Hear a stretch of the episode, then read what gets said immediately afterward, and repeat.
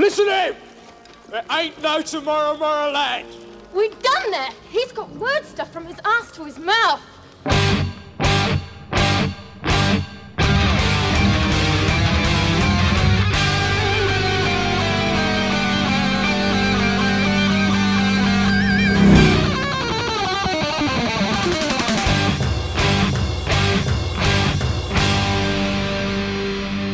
Welcome to the Mad Max Minute, where hokey religions and ancient weapons are no match for a good rifle at your side, kid. This is Mad Max Beyond Thunderdome, one minute at a time. I'm Rick. And I'm Julia. And today we're talking about minute 65, which begins with Savannah turning her back on the others, and it ends with Max addressing the waiting ones with a rifle on his arm. Joining us again today is Cassadilla, the Maven of Mayhem from the Wicked Wasteland podcast and the Fallout Fanatics Facebook group.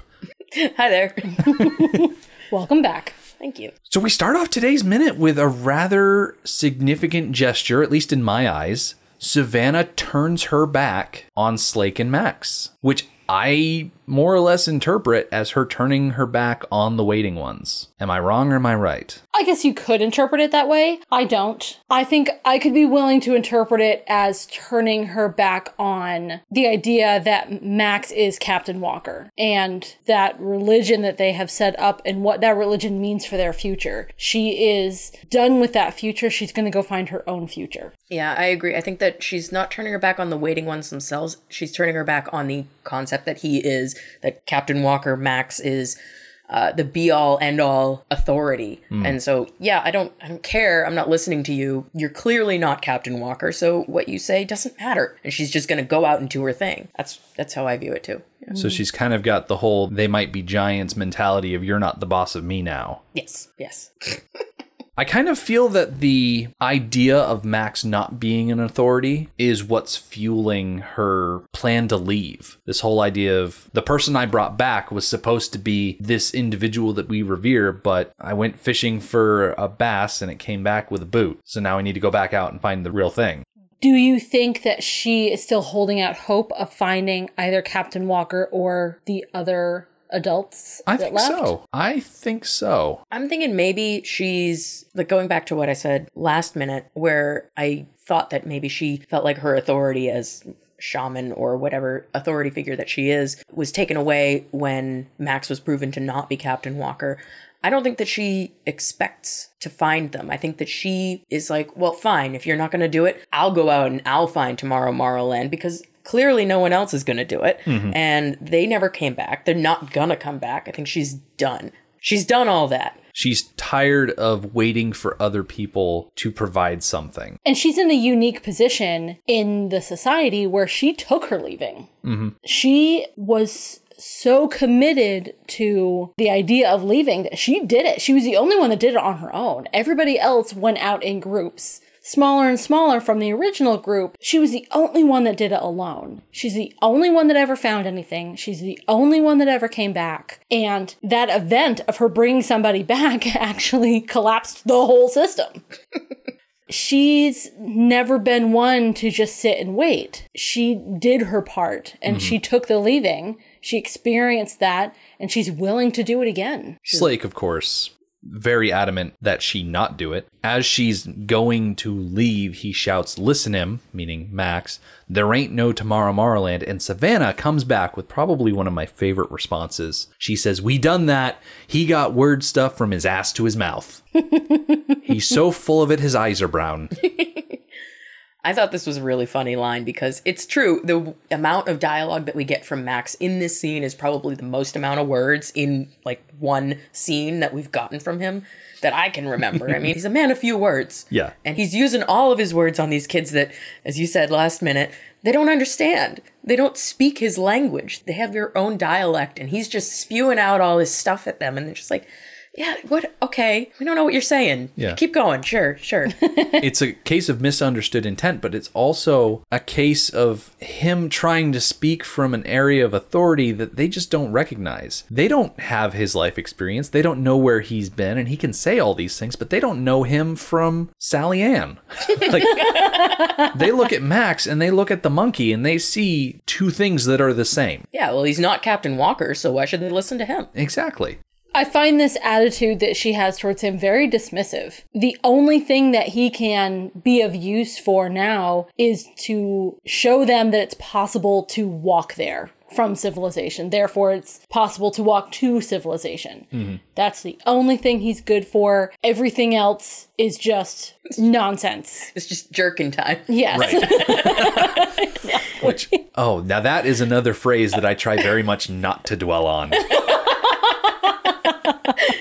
I wonder this idea that Savannah has that Max is just full of it and he's full of word stuff specifically. I have to wonder if the waiting ones don't put much stock in conveyed information beyond that conveyed information leading to them seeing it for themselves. They're a hunter gatherer society. So someone coming back and being like, oh, there's a bunch of fish in this area. Their response isn't, oh, well, that's good information. Thank you for telling me. The response is, we need to go there now so I can see it myself.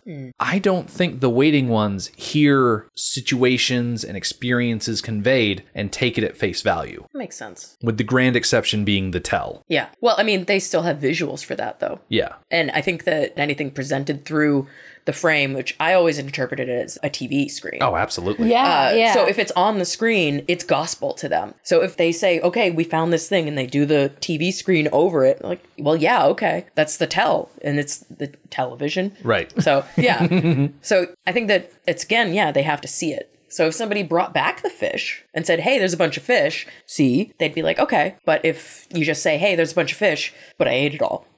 Yeah, okay. I think the only way that Max could actually convince them that Bartertown is dangerous would be to more or less bring an example of Bartertown danger with him, which would not be a good idea. he is the example of Bartertown being dangerous. He is the danger.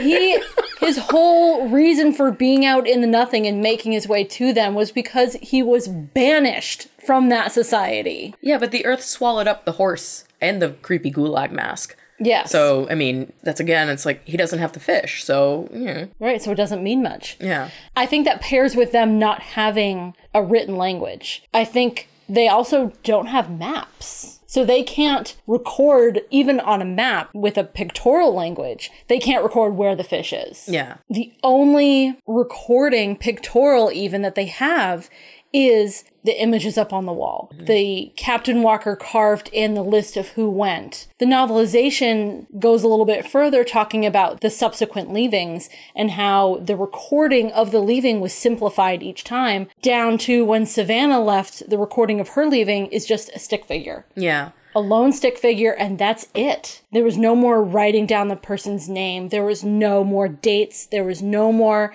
may God have mercy on our souls. That was all gone. Yeah. I have to wonder, like, how much of that is just memorization. Like, they know what it says, but they can't read it. Right. Like when you're memorizing something in Latin Yeah. for a recitation, mm-hmm. do you always really know what that means? I think, not to get overtly political, but I feel like the Pledge of Allegiance of the flag of the United States of America is kind of like that. It's just when words for a lot of people. when you've got six, seven, eight year olds and they say it every morning, they put their hands over their heart, they look at the flag, they say it. And I feel like a lot of people say it so much that they just grow up knowing that it's a thing, but they don't actually like understand it. Yeah, I don't remember ever like studying what it meant. Yeah. Like line by line, this is what we're saying, this is why we're saying it, this is the history of how it came to be in the Pledge of Allegiance. I don't remember ever learning any of that stuff. And I feel like it's the same with the tell. It's not explained, it just is because Yeah. it's the story of them all. and especially the way that they do the sing-songy voice when they read about the first leaving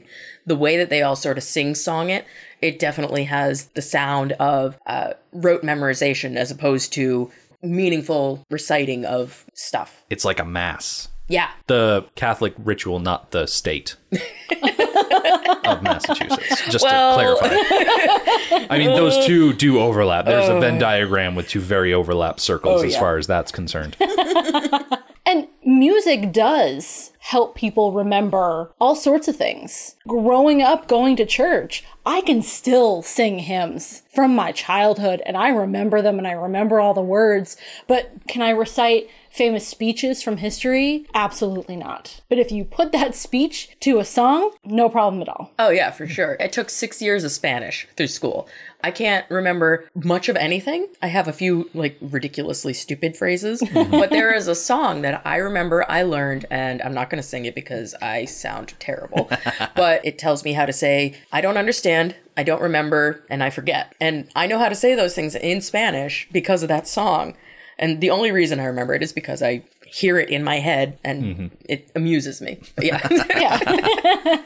I want to duck back to the idea of Max losing the horse and the exile mask in the desert because the thought occurred to me if Max had not lost the horse, if the horse had survived long enough to make it to the crack in the earth, it would have been a completely different context of him finding the waiting ones because he would have come under his own power, but he would be a rider on a dark horse, which made me think of the four horsemen of the apocalypse. And the horseman of the apocalypse riding the dark horse is famine, or some people interpret that as oppression and whatnot. But it would have been an interesting visual, I think, for Max to come upon this very peaceful, very balanced arrangement and represent some sort of malevolent force at the onset because he is showing up on a black horse. They don't do anything with it because he loses it in the wasteland. Do you think that if they went forward with that, if he was gonna reach the crack in the earth, do you think they would have stuck with that color horse, or do you think they would have switched it up so he maybe represented one of the other horsemen? Like if he showed up on a pale horse. Yeah. Well, he does describe himself later on Yeah. this week Yep. Mhm. as someone who would ride on a pale horse. Yeah. That's a bit further down the road. right. In the meantime, we've got Savannah who just epically burned Max with the whole word stuff coming out of him line. And then she looks around to the other children that are gathered and she says, Whoever's got the juice, track with us. And I love the use of the phrase the juice because these kids have been living outside of the concept of gasoline all of their lives. They've never seen a drop of that black stuff, but they still use the phrase the juice to represent the energy, the gumption, the go get to do something. yeah, and I'm really wondering why. Yeah. I mean, the concept of fuel would have been passed down from the airplane. The airplane has to have gasoline to fly. So, oh, I do think it's a bit of a stretch, though, because most of them would have been very young children that were even on the plane. And by the time the plane crashes, fuel's no longer an issue. That thing could be fully fueled, it's still not going to fly. So finding fuel is not something that the people would be striving for. So, yeah, I'm not really sure where they would get that idea. Well, okay, so the way I view that is it's sort of a language thing that's passed down. Sort of like if you take the term someone's worth their salt, and it comes from back when people would actually be paid in salt. So if you were a good worker, you're worth your salt. So I think that it's just something that they don't really know the origin of it, because there's a lot of stuff like that where you don't know the origin of the phrase, but you can find it eventually. I think they know what it means, but not where it came from. That's like back when we were talking about piggyback. I don't think I know that. That was during the week that you didn't want to listen to. Sorry.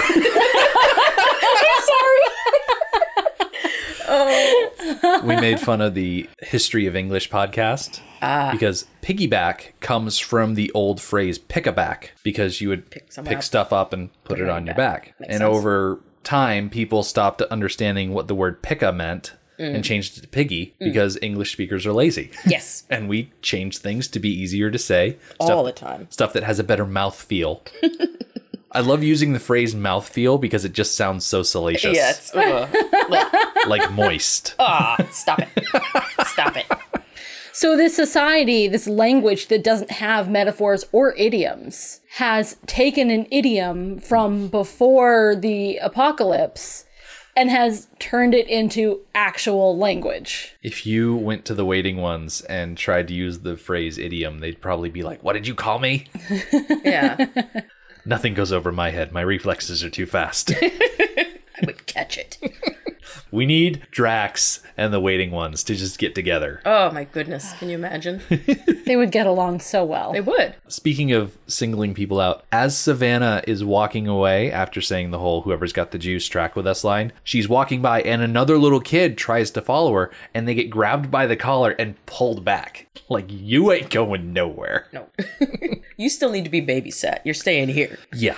At first, it kind of made me think about parenthood, which is very not a thing they care about in this society. They recognize that this little toddler was birthed by Cusha, but Cusha isn't the child's mother. There's no, like, parental ownership over a child. They're just part of the community as a whole. Which is why Savannah was apparently perfectly fine with leaving her son, just walking away from her son, because she doesn't think about the son mother relationship the same way we do in our society. You definitely get the sense that Finn was more attached to her as he was like running up when she first got back. And yeah, she hugged him because she was glad to see him. But if it had been another child, it would have been the same reaction. yeah. Yeah. So, was it Slake that pulled the kid back? No, it oh, was was just some rando. else? Just some unnamed kid. This is all in the background. in the stuff. background. Yeah. So my theory about that is not so much like familial connection, probably classification connection. Like mm-hmm. you are a fellow gatherer, you are on my team.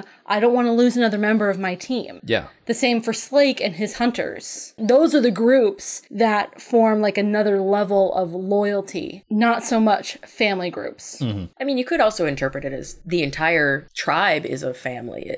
The way that I sort of look at it is they don't have that responsibility and emotional connection that you would now with mother child, father child, but they have the sort of viewpoint of like it takes a village. Absolutely. So I think everyone is responsible for everyone, but they don't have any sort of increase in responsibility or connection unless they have like a romantic involvement, say like Anna and Gecko sort of thing. It makes me think of I don't know who's publishing it, but there is a Flintstones comic book that is currently being printed or had a limited run and then stopped. But the whole idea of the Flintstone comic book that they're putting out right now is that the Flintstones as a couple and the Rubbles as a couple are anomalies and outliers because they have decided to pair off as married pairs and that all of these Flintstone bedrock community people have been living in a type of societal group where it takes a village to raise a kid and everybody just throws their kids in a pile and everybody helps raise them and whatnot. And the fact that Barney and Betty and Frank and Wilma would go off on their own and have their own little familial units and still try to be part of the society is laughable to the other members of that community. So the whole idea of the comic, it's their story of inventing the social construct of marriage and how other people just hate that idea. It is a really weird concept because I think of Flintstones. I don't think of it as deep. Well, right, because Flintstones started out as just a family sitcom set in the Stone Age. Yeah. It wasn't deep, it wasn't significant, it just was. yeah, bizarre to me. Well, there's a lot that's going on in this crack in the earth that's bizarre. Mm. But we're more focused on the people that want to leave the crack in the earth because Savannah and the others, they're starting to just walk away. And while that seems like the optimum course of action for someone following the advice of the Lord Humungus, in this instance, we don't want to do that. And Slake is more or less at the end of his rope. So Max decides to step in and take action. So he walks up to Slake. He grabs Slake's walking stick, tries to pull it. Slake resists, and so Max has to tell him to relax. Would Slake have ever heard that word in his entire life before? Does he know what relax means? It's hard to say what their vocabulary actually is. It's impossible. I kind of understand why Max doesn't change his vocabulary when speaking to them because how can you know what they do and don't understand? It's like they pick and choose which words still mean things. You don't really have any cues to say what they do and do not understand. Plus, it's probably ridiculous for Max to think of anybody not being familiar with Frankie Goes to Hollywood and their 1984 song, Frankie Says Relax. Which actually came out in 1983, but the album is Welcome to the Pleasure Dome. Oh. oh, Was it a hit? Like, would it have been a hit during the 1985 of Mad Max Beyond Thunderdome? Well, I'm not familiar with the long-lived popularity of Frankie Goes to Hollywood, but It's still popular now. they still make T-shirts out of it. but what is there a canonical date when the end happened? No. Okay, so we don't even know if that was out before the world ended.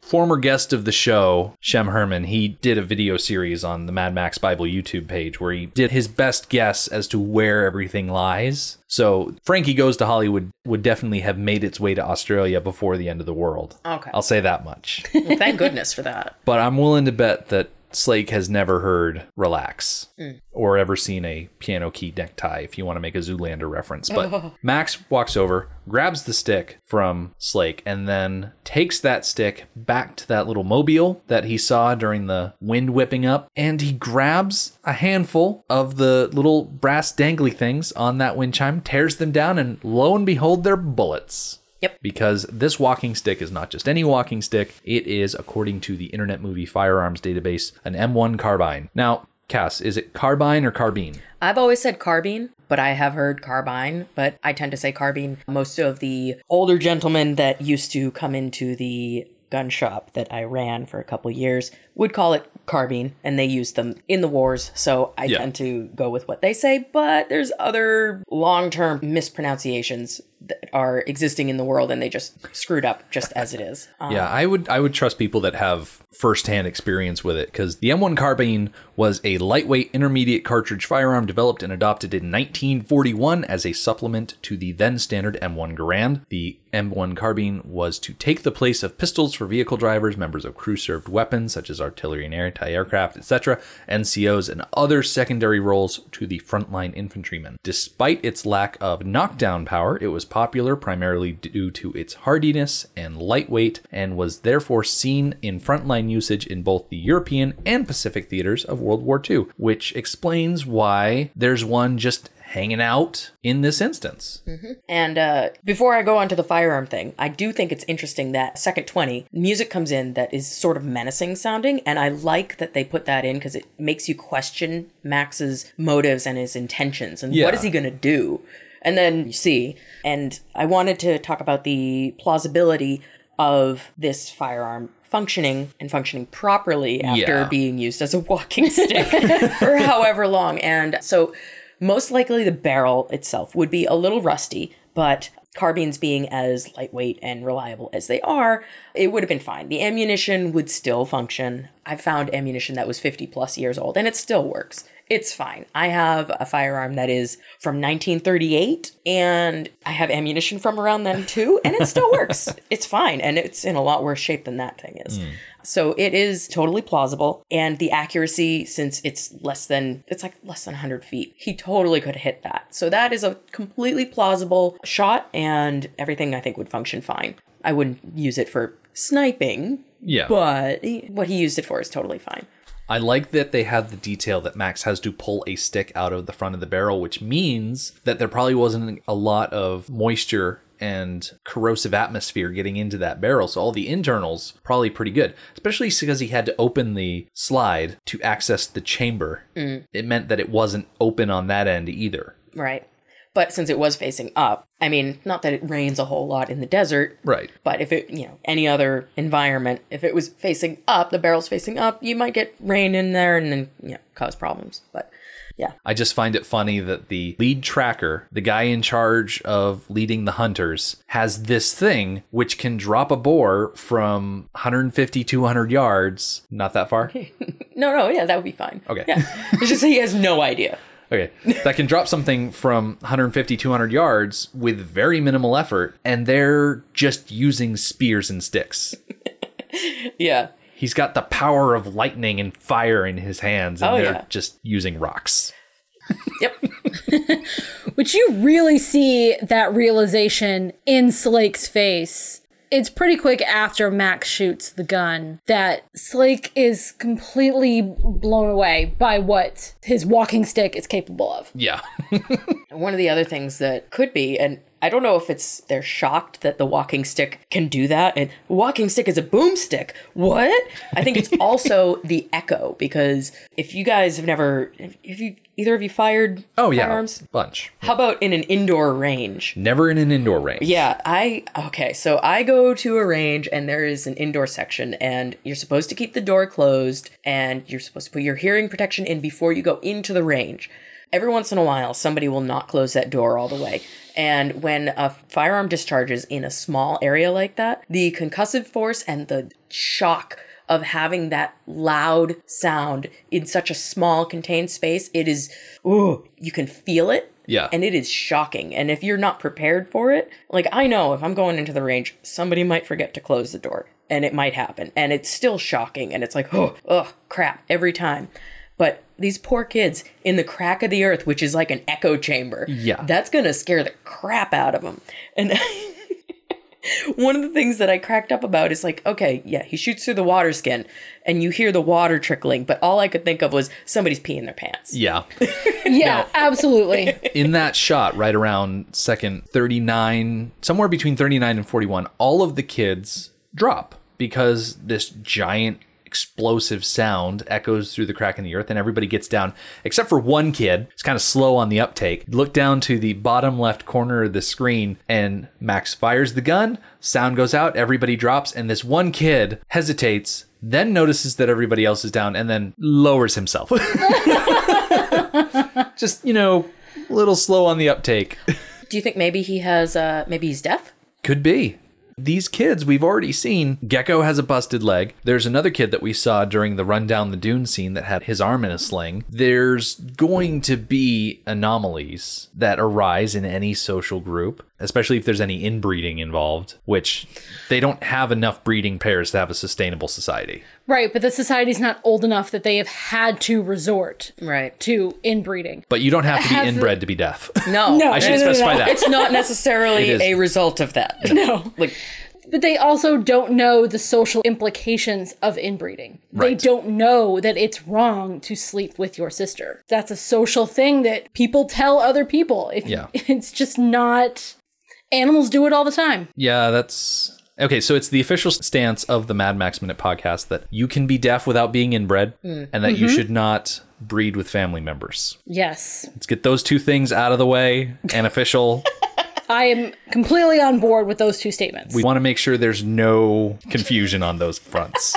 and if there was a deaf child, it could also be from an injury. Yeah, These are hunter gatherers. There's all sorts of dangers out there. Falling from the rock mm-hmm. and hitting your head, accidentally getting shot by an arrow. Now, I don't know exactly which waiting one this is. There's a possibility that it could be Tubba Tintye, which is the waiting one that goes with Max and Anna Goanna and all the others later on. We haven't seen that scene yet, but it might be that it's him. And as a hunter, he might not be as prone to flinching. That could be it. Ah, he might have stronger nerves, nerves. of steel. based on when we see him, I don't know if it's that he's got nerves of steel. I think if it is Tubba, then I think he is just slow on the uptake based on the like, oh, we need a hunter, and then like everyone looks and he turns and looks, and it's the sort of like, oh, we need a volunteer, and everyone steps back, and he's the guy who doesn't step back. Okay, here's an idea.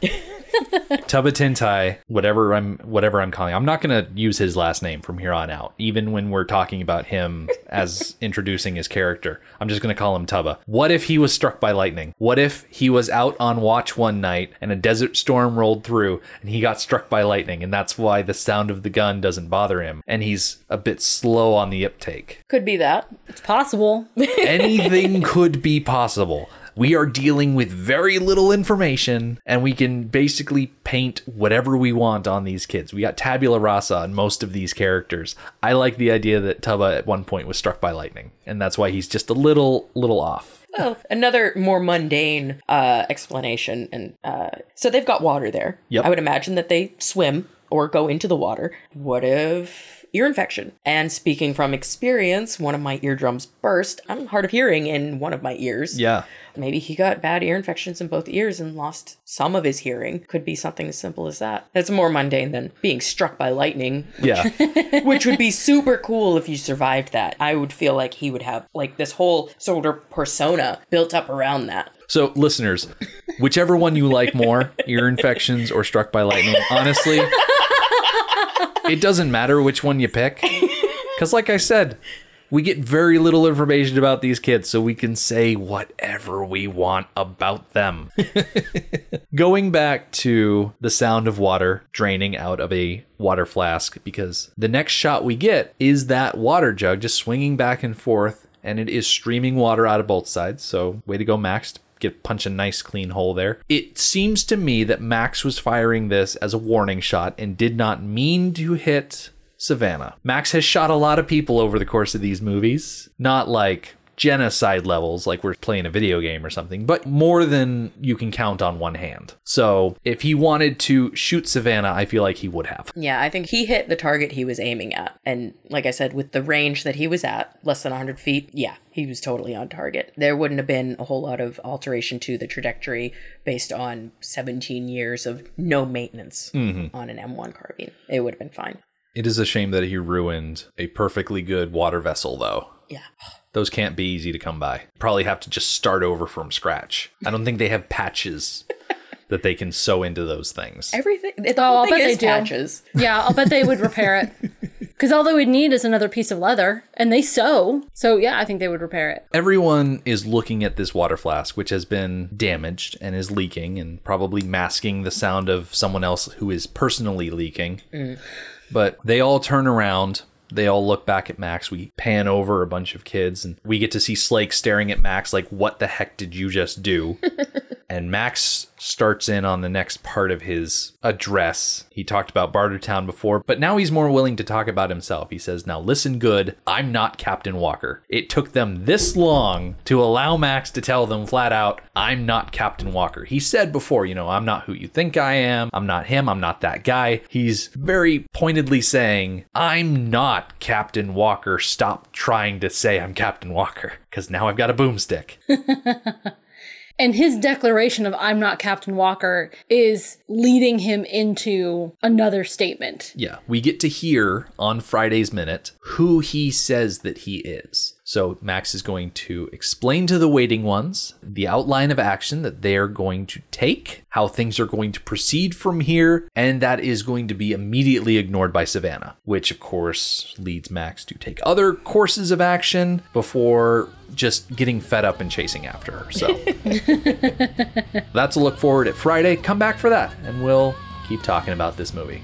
The Mad Max Minute podcast is a fan project by Rick and Julia Ingham. Mad Max franchise was created by George Miller and Byron Kennedy, is presented by Kennedy Miller Mitchell Productions, and distributed by Warner Brothers. Mad Max Minute is produced and edited by Rick Ingham. Our opening music is Verdi's Dies Irae by Daniel Batista of danielbatista.com, and our outro music is We Don't Need Another Hero by Militia Vox of militiavox.com. Our home on the internet is madmaxminute.com. You can follow us on Twitter at madmaxminute, like us on Facebook by searching for Mad Max Minute, and join our Facebook listener group, Mad Max Minute Beyond Microphone. If you'd like to support the podcast, visit madmaxminute.com where you can check out our TeePublic storefront by clicking the store link, join our Patreon by clicking the support link, or make a one time donation by clicking the donate link.